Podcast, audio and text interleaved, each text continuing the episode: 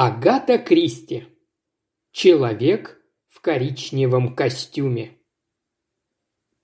Пролог.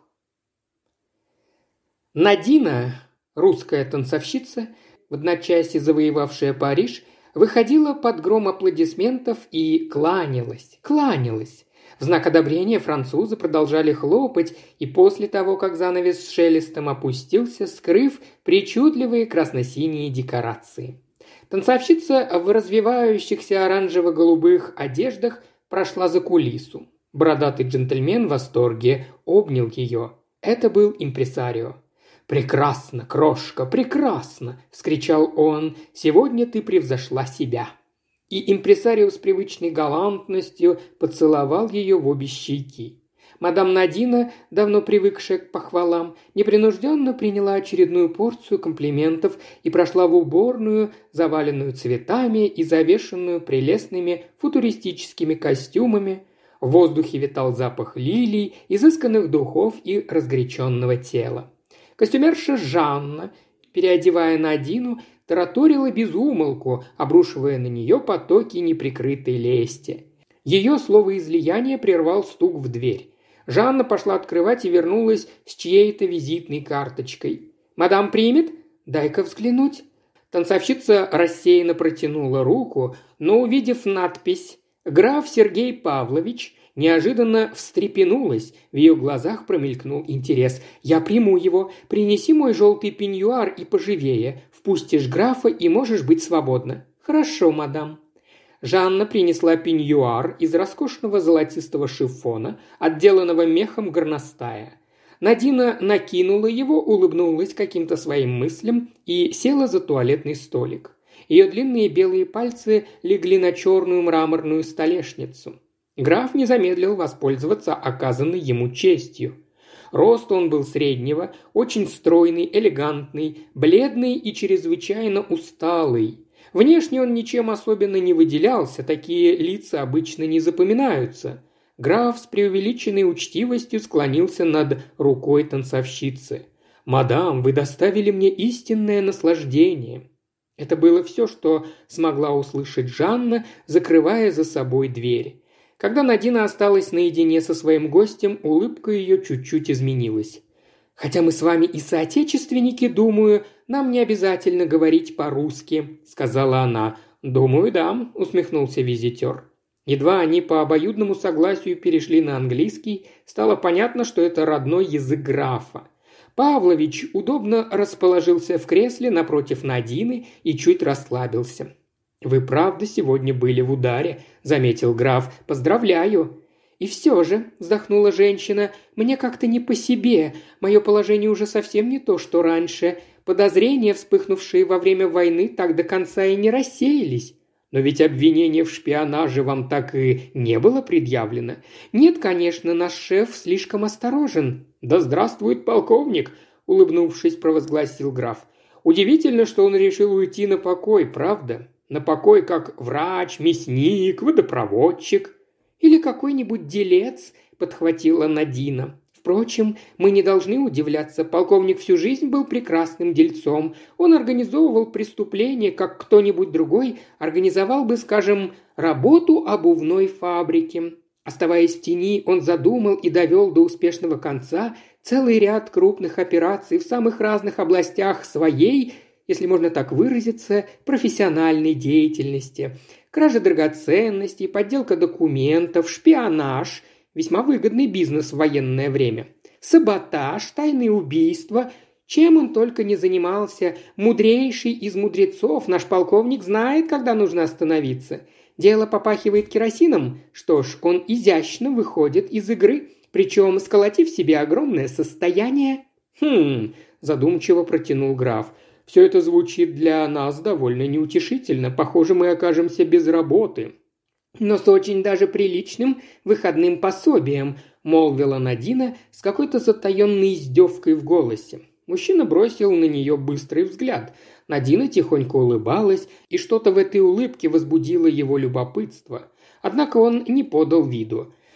«Да, полковник всегда щедро расплачивался с подчиненными», – дипломатично заметил граф. По-моему, его успех во многом объясняется именно этим. Этим и тем, что он всегда заранее подыскивает подходящего козла отпущения. Да, полковник, несомненно, великий ум, несомненно. Кроме того, он свято поддерживается принципом «залог безопасности – личное неучастие». Так что теперь мы полностью в его власти. У полковника на нас компромата хоть отбавляй, а у нас на него полный ноль. Граф выдержал паузу. Казалось, он ждал, что Надина возразит ему, но она промолчала, все так же улыбаясь своим мыслям. «Мы бессильны против него», – задумчиво произнес граф. «И все же, скажу я вам, старик суеверно чего-то боится. Насколько мне известно, много лет назад он ходил к гадалке, и она напророчила ему удачу, но предупредила, что в конце концов ему суждено пасть жертвой некой женщины». Последние слова заинтриговали Надину. Она с жадным любопытством взглянула на графа. «Странно, очень странно. Вы говорите «женщины». Граф улыбнулся и пожал плечами.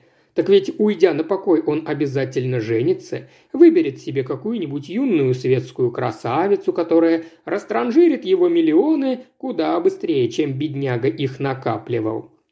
Надина покачала головой. «Нет-нет, так дело не пойдет. Знаете что, мой друг? Я завтра же еду в Лондон». «А как же ваш здешний контракт?» Я уеду всего на одну ночь. Отправлюсь инкогнито, как какая-нибудь царственная особа. Никто и не узнает, что я покинула Францию. Угадаете, зачем я поеду?» «Ну, наверное, не для развлечения. В январе там погода прескверная, сплошные туманы. Думаю, поездка деловая, не так ли?» «Совершенно верно», Надина поднялась с кресла и повернулась к графу, всем своим видом выражая горделивое высокомерие. Вы сказали, что ни у кого из нас нет компромата на шефа. Так вот, вы ошиблись. У меня есть.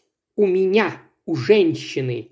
Хватило ума и мужества, потому что без мужества тут не обойтись. Я перехитрила полковника. Помните историю с алмазами де Бирс? Помню. А вроде бы она произошла в Кимберли прямо перед войной, да?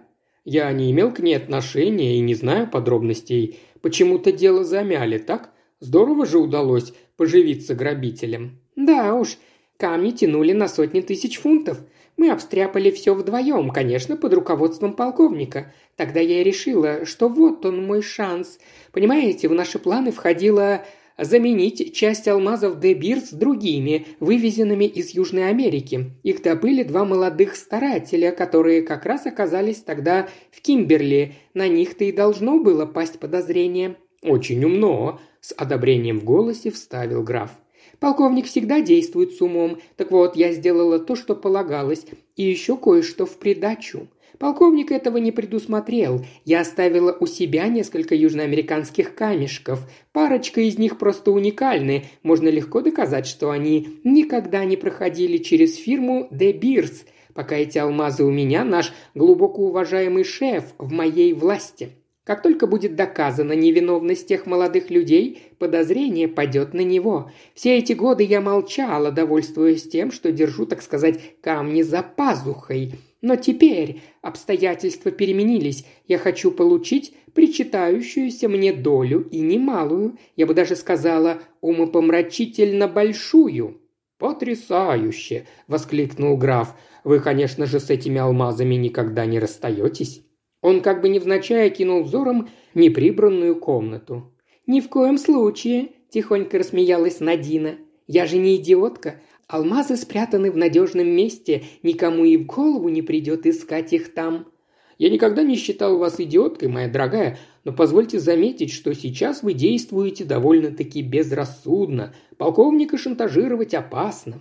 «Я его не боюсь», – усмехнулась танцовщица. «Я вообще боялась своей жизни только одного человека, но теперь он мертв». Мужчина поглядел на нее с любопытством и небрежно проронил. «Будем надеяться, что он не оживет». «Что вы имеете в виду?» – вскрикнула танцовщица.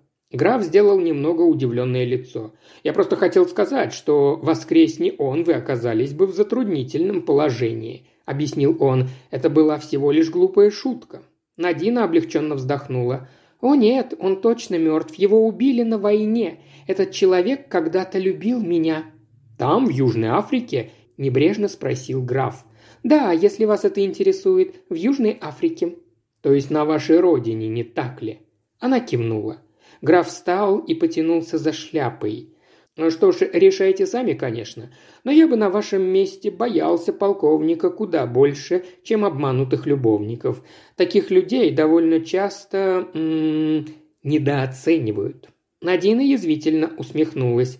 «Как будто я его не успела изучить за эти годы. А вдруг?» – мягко заметил граф. «Я иногда очень даже в этом сомневаюсь. О, я далеко не глупа. И действую не в одиночку. Завтра в Саутенгемптон прибывает почтовый пароход из Южной Африки, и на его борту будет человек, который приедет специально ради меня и готов выполнять мои приказания. Так что полковнику придется иметь дело с двумя противниками».